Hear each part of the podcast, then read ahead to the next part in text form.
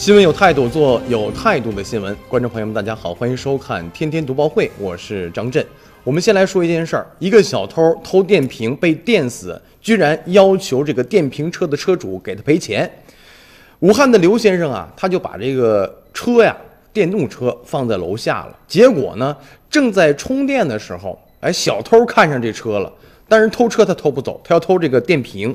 没想到这个电瓶正在充电嘛，偷的时候还下着雨，就把小偷给电死了。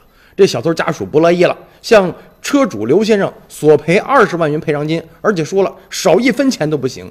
最后呢，经过法院的协调呢，说这个车主要赔偿五万块钱精神损失费。这刘先生特别委屈地说：“你说我住的是老旧小区，那业主的电动车乱停的情况也是比较严重的，大家都是这样充电的。之所以发生这个触电的事故，就是因为那天下雨了，这个电瓶漏电把小偷电死了。那小偷家属向刘先生索赔二十万元，真的不知道这个理由到底是什么？难道车主有责任保证偷车人的人身安全吗？这不就拧反了吗？”所以我们要追问的是，车主为什么要索赔小偷这个五万块钱？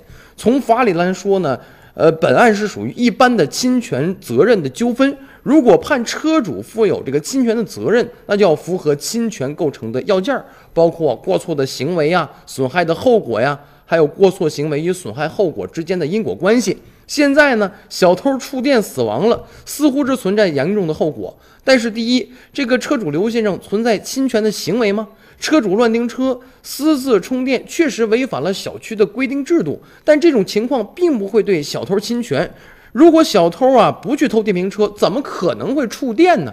所以这件事儿到底赔不赔偿，您心里一看就有数了。